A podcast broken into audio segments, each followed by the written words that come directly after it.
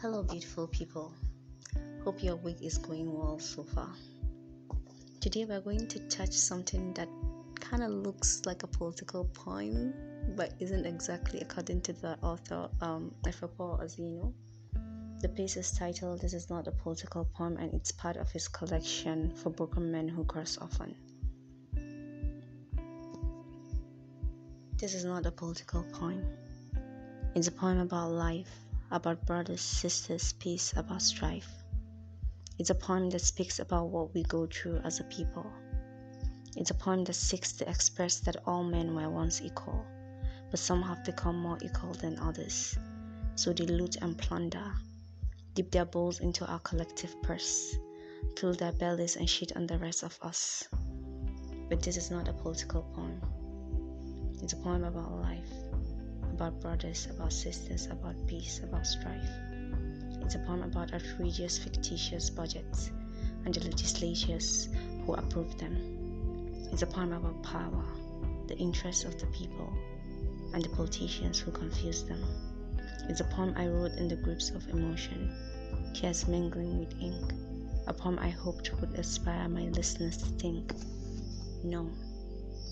It's a poem I prayed would drive my listeners, the masses, to rage, mobilize them to march against men living in rocks, against unhallowed chambers where politicians meet, pretend to make laws, greed, eat, pick their teeth with our collective destinies.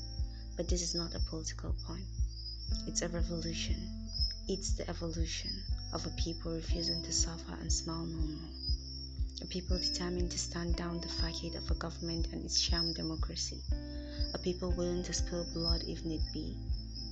But this is not a political poem. It's a poem about life, about brothers, about sisters, about peace, about strife. But if peace will cost us truth and justice, then let it be known that I'd rather have strife. I'd rather wage war. These folks in Abuja are neither my brothers nor my sisters. As for the bonds that bind us, I trust it no more. So meet me outside after the recital if you're ready to fight. Get my number, give me a call. If you're sick of barking and now you're ready to bite. But if they come looking for me, asking about what I said, sniffing around for treasonable felony, tell them I raved and I ranted, I sang and I chanted, but I did not recite a political poem. Because this is not a political poem. It's a poem about life, about brothers, about sisters, about peace, about strife.